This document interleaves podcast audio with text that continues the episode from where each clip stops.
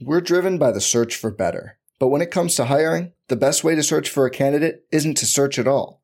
Don't search, match with Indeed. Indeed is your matching and hiring platform with over 350 million global monthly visitors, according to Indeed data, and a matching engine that helps you find quality candidates fast.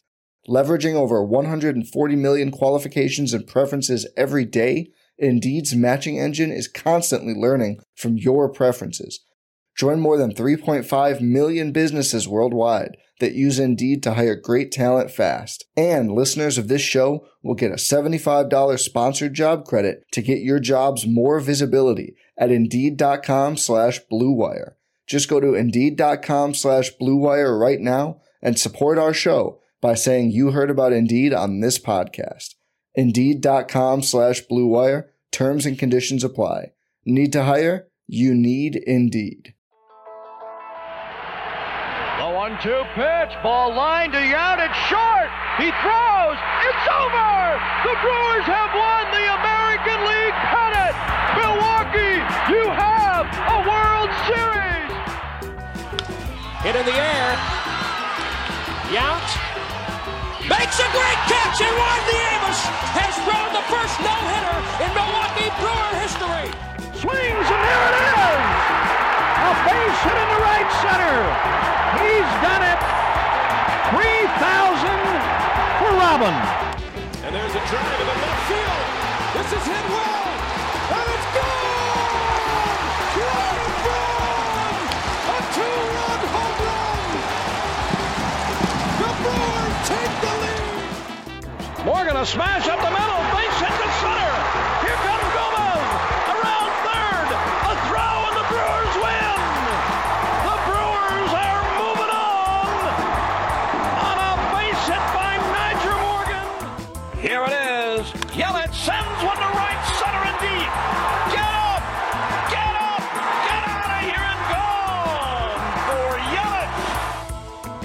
You're Crewsing for a Brewsing with me, Andrew Snyder, And me, Adam McGee.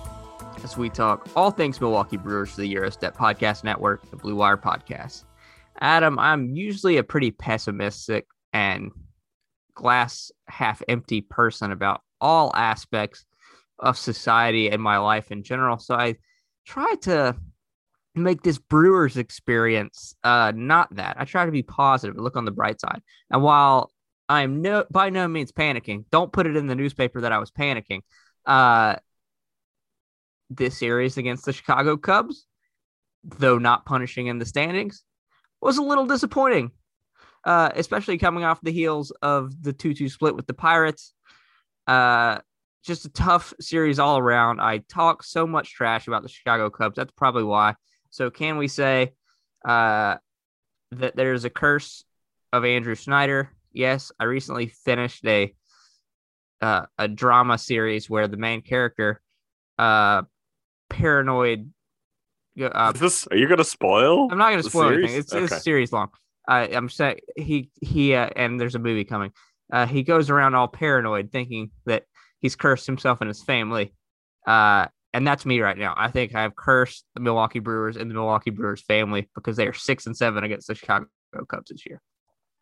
I I disagree because I think the Brewers, in spite of everything this season, in spite of all of their injuries, they are first in the NL Central, which is pretty important. So that's that's one place. I mean, that margin has extended. We'll get to later, and I know you may not. You know, yes, you feel good about why that margin has been extended, and also you don't. But Oh, I I feel fine about it. I feel Okay. It, it was and it was very necessary. I am completely at peace with it and happy about it because anytime you can go into a a, a three game series, lose two out of three, and still extend your division lead by a game, I'm thrilled about it.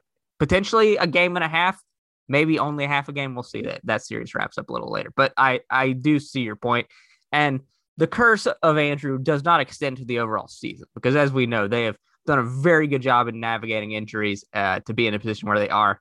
But just all of my constant taunting of the Cubs is, I think, where it comes in. Well, I, I just think Cubs Brewers games are competitive, and we'll get into the specifics of this series one of the things that uh, stood out to me is I remember on our very first episode covering actual Brewers games, you made note of you thought Seiya Suzuki was someone we're going to have to worry about for you know considerable time to come. I, I think that was a good call. Well done on that. um, could his return for the IL have been timed a little bit better for the Brewers? Maybe, but I, I just think that's kind of part and parcel of maybe a local rivalry too. Um, the weird kind of mix of fans that you get, whether it's in AmFam or it's at Wrigley Field, it's it's a little bit different to, to other games. But the Cubs, it feels like they play up to the Brewers. My bigger concern right now is not one that has a like a season long. Well, look, it could and it could when it all plays out, but it, it goes back to what I said last time. And they put themselves in a really good spot coming into what should have been an easy 10 game stretch in the schedule and they are blowing that right now. And it's it's a habit they seem to have in the, some of the easier games like to currently be below 500 seven games into a stretch where you're only playing the pirates and the cubs. That is disappointing. So like i get why you'd be down on that. And that's my frustration with the team. Injuries and all. And injuries right now like when we get to talking about the starting outfield for for yesterday i think it becomes apparent this is not another normal stretch but then there's also an onus i guess on the organization to address a very significant hole in the roster that has appeared mid-season that has appeared in parts of their creation of their encouragement you've got to go and fix that and without that, they're in a not too great spot. They're having to try some weird things. Some of it's working, some of it's not. But this could have been a spell where like the, the Brewers could have been running away from the Cardinals and starting to kind of cast their eyes upwards uh, in the NL standings generally. Yeah, and before we move on to the series against the Cubs, uh, anytime the Brewers have a frustrating loss, here's what I do to level myself. I look at this this stat that continues to grow except for last night. The Pittsburgh Pirates, I believe, are 7 and 2 against the Los Angeles Dodgers and the New York Yankees and 24 and 46 against anyone else. This is a stupid sport. This is a really dumb sport and sometimes that just happens. Uh, but yeah, this series just came down to not executing in in the moments when it mattered except in in game 1 which was uh, a thrilling win. Uh, add it to the list of thrilling wins this season, along with the Keston Hiura walk off against the Braves and the ninth inning comeback against the San Diego Padres. It was uh, a great game for for late drama, and most importantly, it was uh, a big bounce back performance for Eric Lauer. He looked great, six innings pitch, two hits, only one earned run, nine strikeouts, and only two walks. Uh, the run did come on a home run in the third inning. Uh, Nelson Velazquez, uh, I believe a rookie, uh, hit a hit a homer. He he was someone that was impressive in the series defensively in center. I don't know that he had an outfield assist, but he showed off his arm twice. And uh, the Brewers had a couple instances where they ran on him and and were lucky to to make it into the base. Uh, game would remain one nothing until the seventh inning, and then in his first start as a Brewer, Pedro Severino doubles home Hiura to make it one one. Uh, at that point, you're like, okay, can we complete the comeback? And then the aforementioned Seiya Suzuki homers in the ninth to make it 2 1. Uh, Brewers stage a comeback thanks to some very, uh, a very walky performance. Uh, or no, this, this is a game with hits. Uh, Dave from David mm-hmm. Robertson. Uh, Christian Yelich does walk to to get the run home to make it 2 2. Then Brad Boxberger with a very impressive outing. Uh, Manfred ball. We all know the difficulties that come with just being dropped into a supposedly clean inning with a runner on second base. Ends up allowing a hit and a walk, but records two strikeouts as well to get out of a bases loaded jam. And then with two outs in the ninth or in the tenth, excuse me, w- with a situation where uh, the Brewers were not able to get the run home with those with their you know first two outs. It seems like another situation where they're going to just leave runners on base. Victor Caratini comes into this plate appearance uh, after previously going over four with four strikeouts, steps up with two strikes, hits a three-run homer to center. Brewers win five two. Just a really dramatic game. And great to see uh, Victor having a, a, short memory there because that's what you have to have Um, that that uh, homer in the ninth for Suzuki, I forgot to mention. I was looking at the box score, not my notes, but one of the more unlucky plays of the game as well. In, in a brutal, game, absolutely brutal. That ricochet. That's the first to that extent. I feel like I've seen. and it's a situation where it's not his fault, but had Jonathan Davis played center field in American Family Field more often, maybe it's one where he realizes where the ball is going. I've not got no catch chance to catch this in the air. I'm going to stand up, for the take, bounce. Yeah, play for the bounce, take the ricochet. So just kind of some bad luck there, and just that it shot like a rocket off as far as it did. Suzuki crushed that ball. Um, yeah, tough, tough luck, but then they bounced back from that, and then I, and then win it in the tenth with the Victor Caratini homer. A stat from that game, um, per stats by stats on Twitter, that it was the first game in MLB history to feature feature one player hitting his first career homer and another player hitting an inside the park homer with another player hitting a walk-off homer. So the kind of specific stats that like some guy uh sitting in his laptop is just pulling out of something in baseball. Like every game someone's like scrolling like has this happened before? Has this happened before? In this case, uh we get first career homer, uh walk-off homer and uh inside the park homer. So quite a wild turn of events. Most importantly in that game was the bounce back from Lauer. And uh another good performance by Devin Williams, we should say. Uh, the ninth inning unlucky bounce ball that Su- Suzuki hit did come off Josh Hader. He has not looked as sharp as we mentioned in the last podcast. I really thought he was going to bounce back before it hurt the Brewers. It that has not been the case, as we'll talk about later.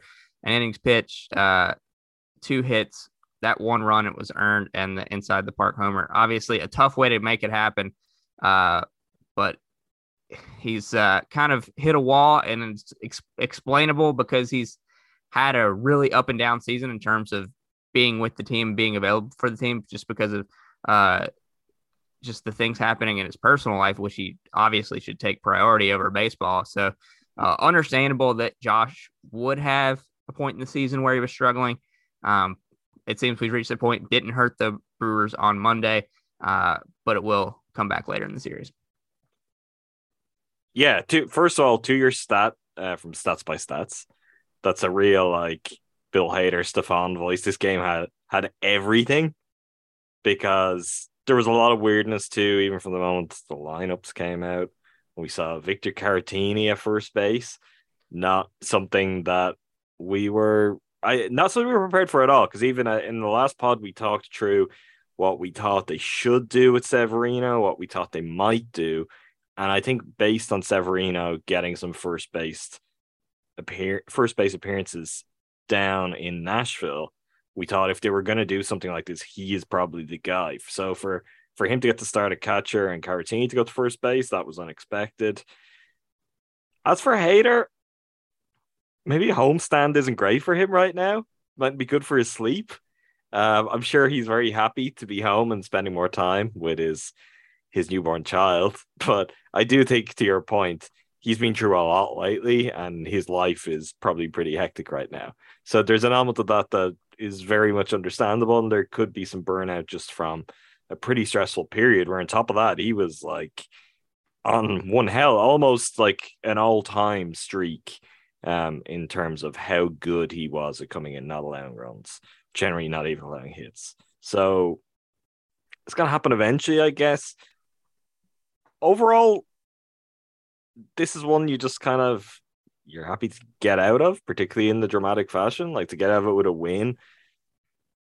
I think in looking at the lineups throughout the series, there was a feeling for all of these games where it's just like, can we just can we just get two of three here? Like somehow get two of three, keep the show on the road. And they didn't quite manage to do that. Um, but yeah, there's a lot of weird stuff going on right now that we could just talk about the games as the games and possibly miss out on. Yeah, there's there's definitely a lot of weird stuff, and that also came into play in game two because it was uh, an uncharacteristically poor performance from the Brewers defense that was part of their undoing. Part of it was Jason Alexander was not the sharpest he's been this season. It even started in the first inning. There was some hard contact. I think every ball hit in that inning, even though outs recorded were uh, in the like 94 mile per hour exit velocity range. the thing we know about Jason Alexander this year is what does he do? He gets himself into trouble and then he gets himself out of trouble. And in this case, he got himself into trouble on this occasion. His teammates got him into trouble with some uh, poor throwing, really, in this in this game. Uh, and then he just wasn't able to get out of it. That was something that was to be expected. Uh, lately for Alexander, it's been kind of a push and pull for what his role is going to be. Went quite a while between starts with two relief appearances in between. So uh, if that was affecting him as well, that would would not be surprising. Um, I mean, it, it started it started quite well, and I mean, he he did have something of a handle on it. He didn't really get any help, and we we know what needs to happen for a good Alexander start. You need to be really kind of tidy in the infield, and this That's- game was just it was ridden with like fumbles and overthrows and all of that kind of stuff. Yeah, and and that's that's just kind of the issue with when you just don't get swings and misses that often. Mhm. Is that uh, Corbin Burnes could walk the bases loaded and, and strike his way out of it. Devin Williams could do that as well. Jason Alexander needs a ground ball hit in exactly the right spot. He needs his fielders to make the plays. You need and four other guys to be perfect too. exactly. really, you yeah. just you just throw so much more variance into the situation. Um, the game, yeah, like you said, it it got started in a very nice spot. Rowdy Tellez homered to right in the first inning uh, to make it two nothing Brewers, and I think at that point it was an instance of uh, ten consecutive hits for extra bases for Rowdy, and that tied tied him in Brewers history for the most of all time, I believe, uh, with Ryan Thompson. If anyone is a big Ryan Thompson fan, let us know, and we will send you nothing. I don't have the budget right now.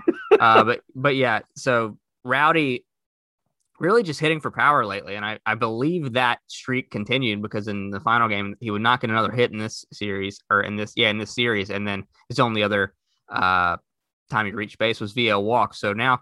10 consecutive hits have gone for extra bases. Can he break the record with 11? I, I wouldn't bet against it because it seems like every time he's hitting the ball, it's going to the wall or over the wall. Um, so at that point, uh, the Brewers have that two nothing lead, and and you're feeling pretty good.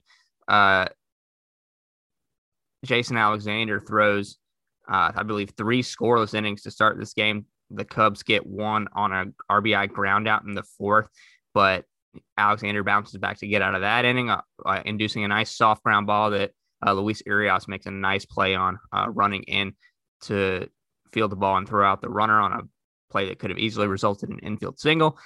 And then um, the fifth inning is kind of where things start to get out of hand before the sixth inning just really blows this game out of the water. And it is where the errors start. Uh, Rafael Ortega flies out to start the fifth. Uh, Nico Hoerner reaches on, a throwing error by Adames where he just absolutely airmailed the first baseman.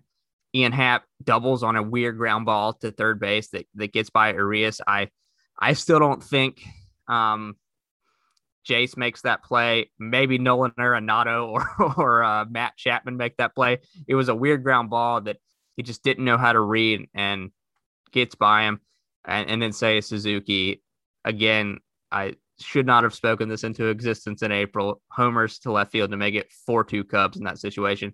Uh, Alexander gets out of that the rest of that inning without uh, too much more damage, but like you said, Adam, it, his pitching style requires the the defense to be perfect, and the uncharacteristic error from Adames there, uh, it did show off once more how powerful his arm arm is. Because if that hit someone in the stands, they were probably uh, out of commission for quite a while. But just a really a really tough inning uh, for for the, the defense there. And then Alexander, you know, normally so good about getting out of jams, but he just couldn't there. In the sixth, it would go from bad to worse. Um, Rafael Ortega tripled after uh, Yan Gomes and Nelson Velazquez would reach via single. The triple brings them home to make it 6 2. Uh, Ortega would reach home on an Ian Happ steal to second. The throwdown to second, uh, I think, was cut off by Kolten Wong. Wong's throw to the plate was not handled, and the run scored. And then Suzuki again singles to left to score Happ. 8 2 in the sixth. And at that point, it felt like the game was over, but it actually wasn't. Adam, I don't know if you were able to catch up to the point where this game was really lost, but if if you were, I'll hand it over to you. If not, I can kind of uh, recap from there, and then then that's pretty much covers this game. I'll let you keep going because you're making me nervous. Oh, you, if you don't remember the situation, okay. So the the Brewers showed some nice patience and really looked like they were about to answer early in this game, uh, or early after the the game seemed to slip away from them. Rowdy walked to start the sixth. McCutchen walks to start the sixth. Wong walks. Bases are loaded. Uh, Luis Urias hits a ball hard, lines out to the shortstop. Almost was a double play. Nico Hoerner, uh, his throw to double up the cut McCutchen at second was wide of the ba- base, and then Jace Peterson grounds out on uh, grounds out into a double play in the next at bat, and just like that, they're out of the inning. And from then on, uh, that was pretty much it. Cubs go down in order in the seventh. Brewers go down in order in the seventh. Uh, Cubs go down in order in the eighth. It they shouldn't have. Nico Hoerner signaled to right field, and then Jace Peterson made a really nice play to throw him out. One bounce to second base, and then Brewers go down uh, three strikeouts in a row in the eighth.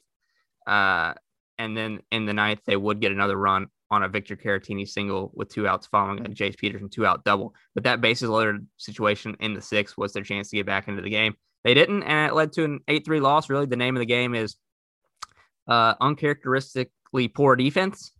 Uh, I think an, there was another error on Luis Urias. Uh, Kolten Wong probably should have turned a double play in the first inning, but had a bobble that allowed that runner to reach. Obviously, that didn't hurt them, but it was just a situation where this is a normal, normally solid, rock solid defensive team. They didn't have it today.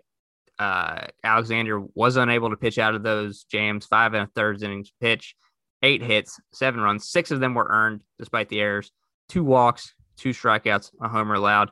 Season ERA up to 4.75 on the year really tough uh, for him. Rowdy made a point of saying in the post game presser that he did deserve better, and the defense did let him down. Uh, that's the one thing about this team is they hold themselves accountable for mistakes. So it, it was nice to see kind of one of the one of the leaders of the team uh, say that and stand up for a teammate who had a tough day.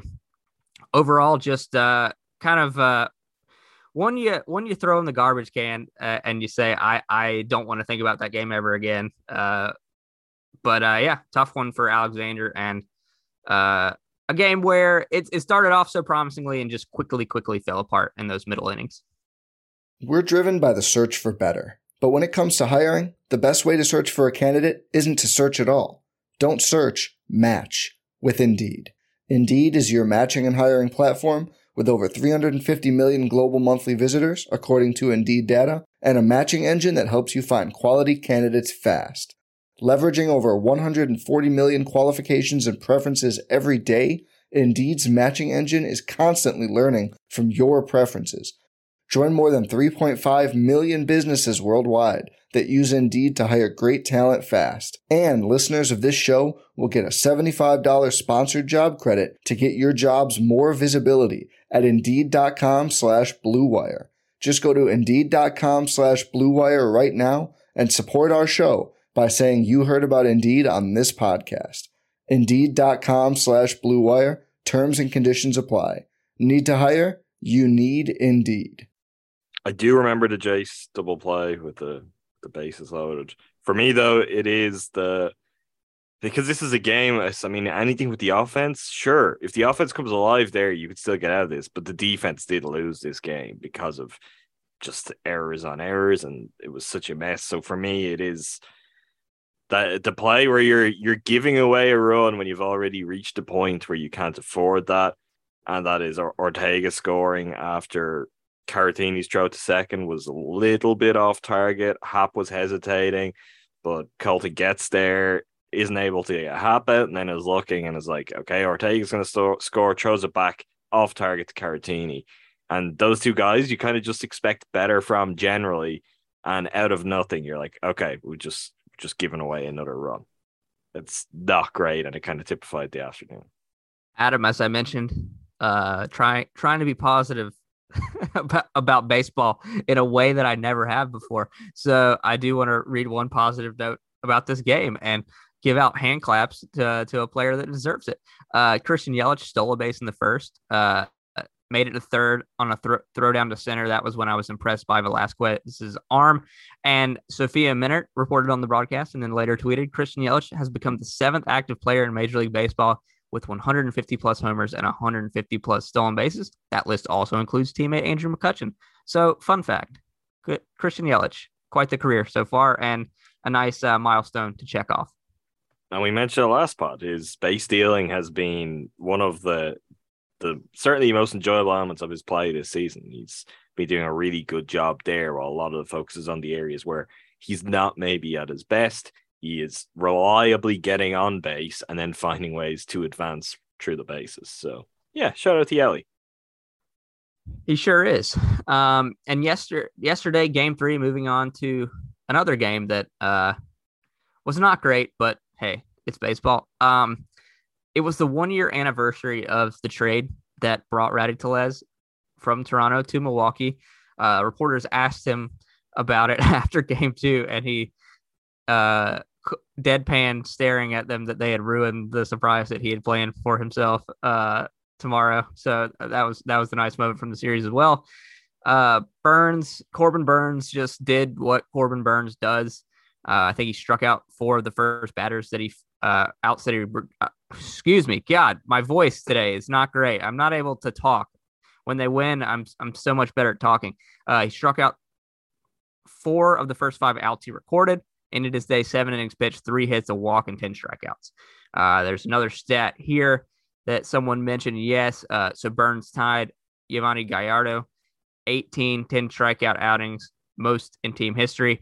And big time Ty Windish, uh, host of the Euro Step podcast, and our good friend and occasional Crewsing for a Brewsing guest, uh, tweeted this. I have not done any verification. Have you fact checked this? I don't, I'm, I'm have not. nervous.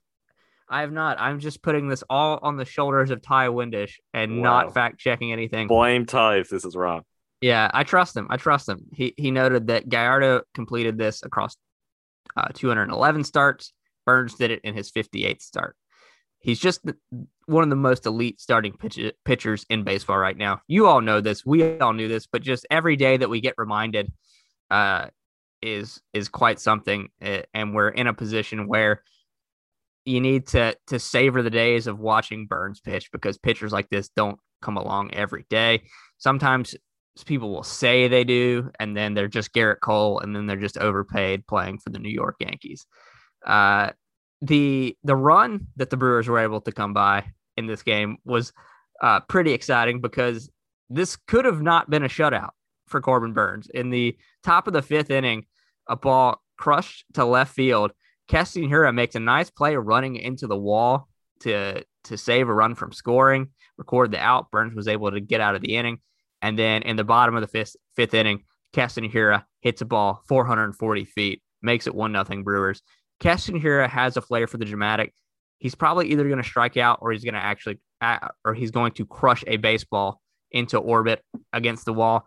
Still one of the more, as Will Sammon put it, interesting players in baseball right now, just because of just the wild swings and uh, what happens when he's at the plate.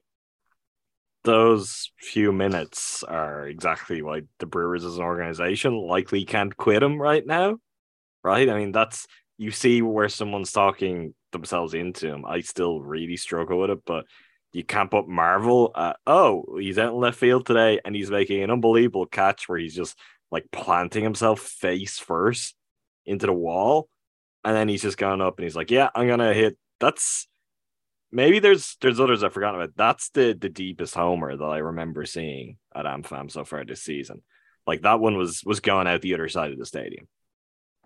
Yeah, that ball was absolutely crushed. Um, yeah, it's it's why if he's on the roster at left field and DH, pinch hitting whenever, find ways to get him at bats against right-handed pitchers and just see what happens. And that's that's kind of what it looks like they'll be doing here, especially when they don't have their full complement of outfielders to play. Um, but yeah, uh, so after the game, going into the the eighth inning, the Brewers still cling to this one nothing lead. Craig Counsell would say after the game that Devin Williams was getting a day off due to uh, his workload of late. That makes a lot of sense. He's pitched a lot. He's pitched really well. Uh, Boxberger takes over the eighth, and things do not go well. Um, and Christopher Morel uh, hits a ball into deep center field that just missed a home run that would result in a double. David Ross, I think, is just one of the dumbest managers in baseball, despite the two wins in this series. And I use a guy I really liked before the uh, before he was a manager. He just seems to do a lot of dumb stuff. Uh, there was uh, a bunt decision in a game that made no sense where the guy ended up foul bunting out. I think it was in the Alexander start. Like one of his strikeouts was because uh, David Ross had somebody bunt with two strikes and he foul bunted out. I, I, don't understand his tactics. He chooses to review this play, even though it's they have they have the replay that they can see. So he's got a guy telling him do this maybe, or he's seeing it.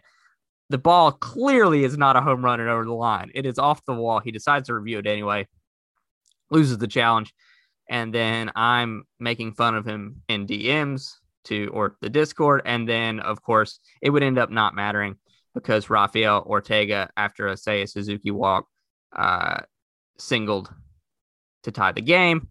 Trevor Gott would relieve Boxberger with one out to get out of the inning, and Nico Hoerner fly out to Jonathan Davis and an Ian Happ pop up to Luis Urias in foul territory would get him out of the inning. Ian Happ, someone that really scares me at the plate. I need to look up his numbers against the Brewers this season because it feels like he's always getting big hits. So once he got recorded there, I felt really good about the Brewers coming back and winning this game. I did so in the eighth as well when Jonathan Davis led off the eighth with a single, uh, reaches second on an errant pickoff attempt, gets to third on a Christian Yelich ground out. Christian uh, got the runner over. They would intentionally walk Rowdy after I think the or think the at bat started. Um, I did not write down what happened in between that, but they would get to a point with two outs and Luis Urias at the plate. Uh, Urias strikes out. I believe it was a Willy Adames pop up to first base. That was the play before that. So they get a runner on first base uh, with one out. Adamas is at the plate. All he has to do is put the ball hard on the ground to get through the infield, put the ball into the outfield. That run comes home. Unable to do it. Then the walk to Rowdy. Then the the Urias strikeout. Sorry, compiling three games in your brain uh, and then talking about it for 45 minutes. Very tough, but you know, we we try to do it uh, for whatever reason. And then yeah, that was a situation where just uh, a lack of execution late in the game. Uh, Willy Adames is is kind of fighting through it still. I, he had a double in this series. He is hitting for power, but um, it's just a lot of swing and miss lately. It's Castanera esque offensively at the moment. Like it is all or nothing. Yeah, and that that's that's kind of what's happening, and you you take it because of the power and because of usually the defense, and just just a a really hot and cold go of it for Willy Adames lately. Yeah, get get out of that inning unsuccessfully, uh, and then another tough performance from Josh Hader. Walks the leadoff man, Patrick Wisdom, strikes out Velazquez and Gomes, and then PJ Higgins hits a weird ground ball double uh, past first base to make it 2 1 gets out of the inning after that, and then the uh, the Brewers go down in order. Wong, Hiura, and Narvaez not able to get anything going in the ninth. Uh, Cubs win the series two one. Uh, win the game two one. They're seven and six against the Brewers this season, and just a series that was there for the taking. With game, with game three being so close and having that lead, game two having an early lead, and then the dramatic comeback in game one. It was also a series that could have been a sweep um, because of just how that, how game one turned out. But again, not panicking because of just the nature of baseball. Would like to see some things cleaned up, obviously, especially uh, the defensive miscues in the, the second game of the series. But uh, those, I mean, were all cleaned up in game three. There were no errors. Uh, I think I remember uh, some a nice double play, uh, a Rowdy to Adames Burnes double play where the Adames throw was back on point. Um, so who if that's something to worry about moving forward, a long term trend, I don't think so on the defensive end, especially um, I would say especially if they decided to get Jace Peterson more starts at third base, but I don't know with the full complement of infielders if that's what they'll do. You know, I think it'll probably be Urias, Adames, Wong for most of the, the rest of the season. But um, yeah, tough series that ultimately has not been punishing in the standings. The Cardinals have lost three in a row to the Atlanta Braves. So the Brewers at 47 and 37 still hold that three game lead. The Cardinals are 44 and 40. They do play the Braves again today to wrap up a four game series. So uh, if they can hit Spencer Strider, that lead will drop to two and a half. If they can't, it will jump to three and a half. So uh, I'm holding my nose and rooting for Atlanta this week. And of course, on that note, tough break in the stand drawings. Uh, the Braves now two and a half games up on the Brewers. But if it's going to happen, this is the way for it to happen, which is by helping the Brewers out in their own division, taking care of the Cardinals. Yes. Um, and it seems like there's uh, there are tiers forming in the National League. Not tears on my face from when losses happen, but it's just it's just becoming kind of clear that there. Well, there, there's Dodgers, Mets, and then there's I big gap. I, I think the the Braves are coming the into Braves that. are going to be there. are, okay. are they going to be in that category? They had a tough start to the season, uh, and now they just seem to be red hot, and I, I think that's real. Um, they're uh, three three and a half, or sorry, to two and a half games back of the Mets in the National League East, four games back of the Dodgers for the best record in baseball. The Dodgers are obviously playing a different sport than the rest of us. They've got a plus one forty four run differential, like they're insane, and they'll probably go out and trade for someone at the deadline because that's what they do. Last year they got Trea Turner and Max Scherzer in one trade. So uh yeah, it, there are tiers, and I think right now I think well, I'll count them out of it for now. So I'll say the Dodgers are the, in their own tier, despite being only one and a half games up on the Mets. The Mets and Braves are kind of in a tier, and then I think the Padres and Brewers, and we'll throw the Phillies and Cardinals in there right now. I think are in their separate tier. I think the Brewers can be at the top of that tier when all things are all said and done. They get healthy. I mean, just think about. I mean, who knows what would have happened with this season if Freddie Peralta's been in the rotation the whole time? I mean, that's that's really been one of the tougher blows of the season, and we see how Woodruff has come back and looked like like mid-season form. He looks great. If they can get Freddie back in August, September, whenever it is going into the playoffs, I still feel really good about this team in a short series. It, it's almost like they're not built to be a 162 team necessarily, but I could see them being a really good short series team just because, especially with arms, it's like, all right, we can just throw our best guys now and see what happens. If even if the offense goes cold, if it's not cold for all for three games of a series or four games of a series where you need to lose, you can win that series with pitching. Long way to go to get there, but um, tiers definitely have seemed to have been forming in the National League. Uh, maybe I set my expectations too high going into the season, thinking that uh, they would have a chance to contend for one of those top two seeds. Um, that's what I, I, was trying to speak it into existence. Didn't happen. So, but uh, overall in the standings, yeah, definitely not something that's going to hurt them hard. The Padres uh, struggle with the Mariners this week.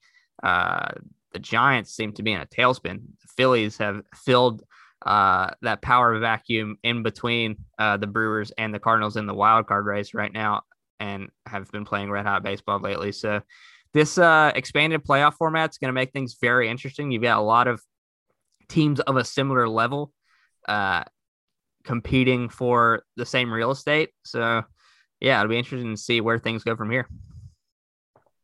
I'd also to add to obviously Freddie has been a longer term absence and had a great effect on the Brewers, but I'd like to see Hunter Renfroe get back and stay back for a while. I think particularly right now when you look at a series like this Cub series where they just need some more consistent offense, he is he is a loss, particularly given what's happened with Lorenzo Cain, his departure, and the fact that there's no replacement there. We don't need to have a, a conversation about trades again. But if they could, you know, get some help in the outfield, particularly at center field, that would be very, very welcome because, like, Tyrone Taylor being in concussion protocol, missing a few games, we see the effect it has and some of the weird things they have to do lineup wise. Who's to say that's not going to happen to you in the postseason? Like, we can talk about that they're built to be a, a team that can win series, as in playoff series, as opposed to go 162. But if you're always any kind of slight injury, illness is probably also worth mentioning. Uh, the world we live in, away from being like, oh, we have no center fielder and we're gonna have to do some weird stuff.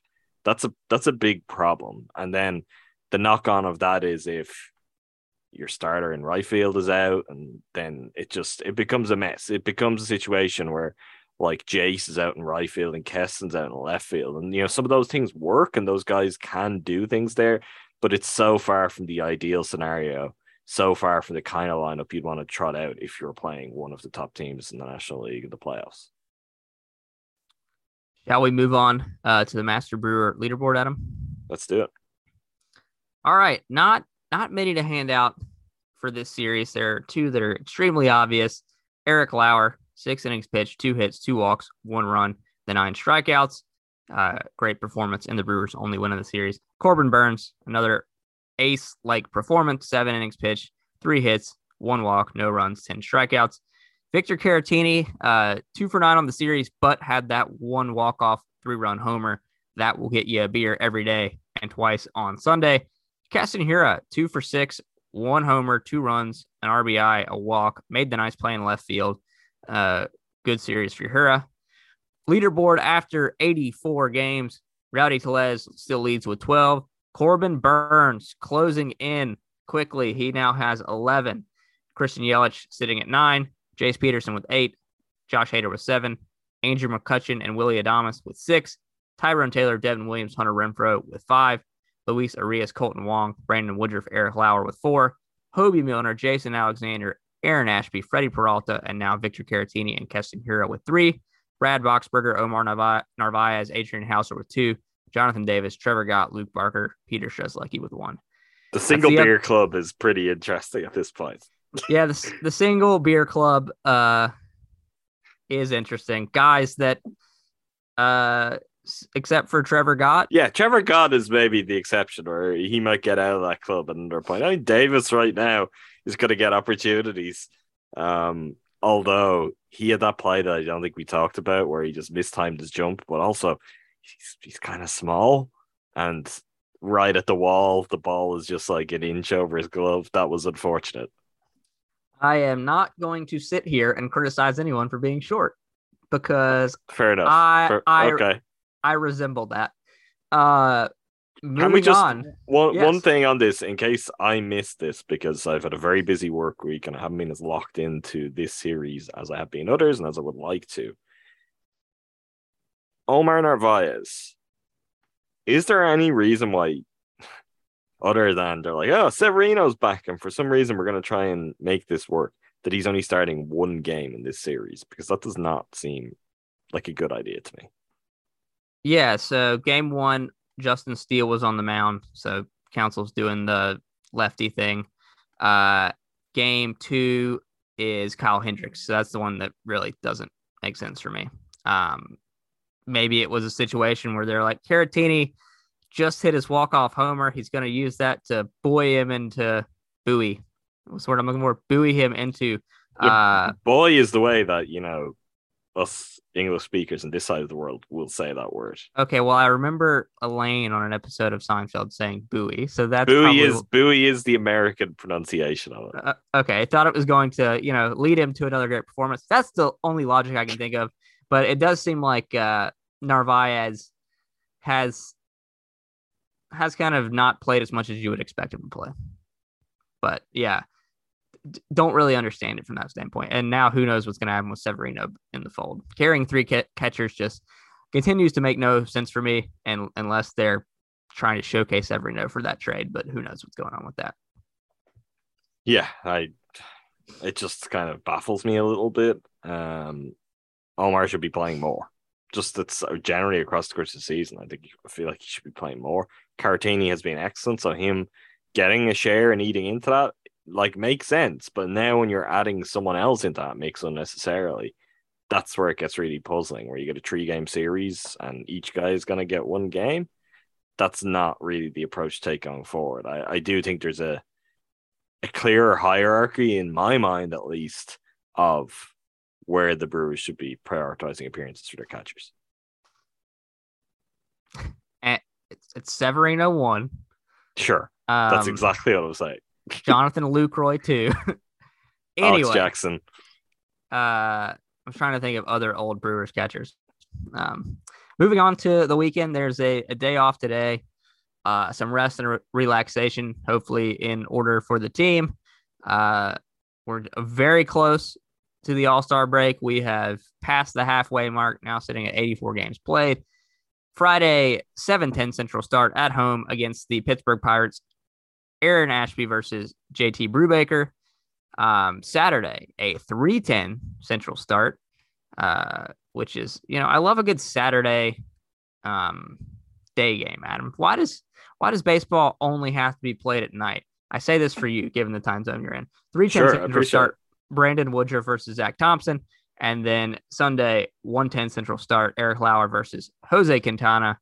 Uh, saw the Pirates last weekend, 2 2 split, getting them at home now after I believe they took two out of three against the Yankees uh, because this team makes zero sense. Uh, no, it was only a uh, two game series for the Yankees, excuse me, but they split one out of two, a 5 2 win, and then a 16 nothing loss. This is who the Pirates are. I mean, they they split with the Brewers and then they're going to split with the Yankees, and that's just not what they should be doing at all. So Yeah, they're they're they're wild because you also look at one of those losses to the Brewers was 19-2. This loss to the Yankees 16 nothing. They're they're they're the Keston Hiura of baseball teams. Wild swings in performance. Uh, they're probably not not as good as Keston if you know OPS in the high 700s, uh, and the Pirates are 33 and 48. So I'll give the nod to Keston there. Uh, but I believe that does it for today. Uh, we've got things kind of wrapped up. Tough series to talk about. Uh, no panic. Would lo- like you said, would love to get Hunter Renfroe back, kind of normalize the outfield, and, and see what happens from there. We've got a little under a month until that trade deadline. Not expecting any big moves based on uh, what the front office and ownership has said in any kind of mini interviews on the broadcast. They think they have the team they want and maybe can fill in around the edges. And uh, we'll just have to wait and see. Also, Jackson Chourio did hit another homer yesterday. So anytime I'm not in attendance, he is absolutely incredible at baseball. All right, that does it for this episode. Make sure you're subscribed to us wherever you get your podcasts. That's like Crewsing for a Brewsing. We're on Twitter at Brewers GSPN. You should support the whole Gyro Step podcast network. That's where you'll find ourselves. Um, but on that main feed, Gyro Step Podcast Network, you also find the Gyro Step Podcast and Win in Six podcast. Myself and Jordan Tresky. Um, next episode of Win in Six should be with you on Friday. We'll have a long overdue mailbag. We'll catch up on some of the recent Bucks moves, surprising moves, I would say. Jordan and I will give our thoughts on that, and we'll start to look ahead to Summer League and uh, MarJon Beauchamp's first action in Bucks colors, as well as a pretty interesting roster all around. Uh, who's to say exactly what the Bucks are doing right now with the fringes of the roster, but gonna be gonna be a fun couple of weeks on that front. Um, just that is what someone says before they've actually had to watch Summer League. My my tune will be changed after I've you know taken in a couple of games. But yeah, that's pretty much it. GSPN.info. You get links to everything there if you want to join the Discord and get into the Brewers channel and be a part of all the fun Brewers talk that goes on there or all the fun Bucks talk that goes on there. We got a Packers channel on there now too.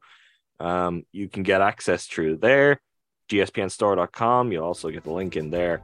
If you want to rep Crewsing for Brewsing or any of the other GSPN pods, you want to support us and what we're doing, please do. Go take a look around the store and I'm sure you'll find something you're like. Five star reviews and ratings on, on Apple Podcasts or any platform that you listen on that allows that. Very much welcome. Helps us get the word out, helps get more people listening to our show. Until next time, thanks all of you for listening. Thank you, Andrew. Thanks, Adam.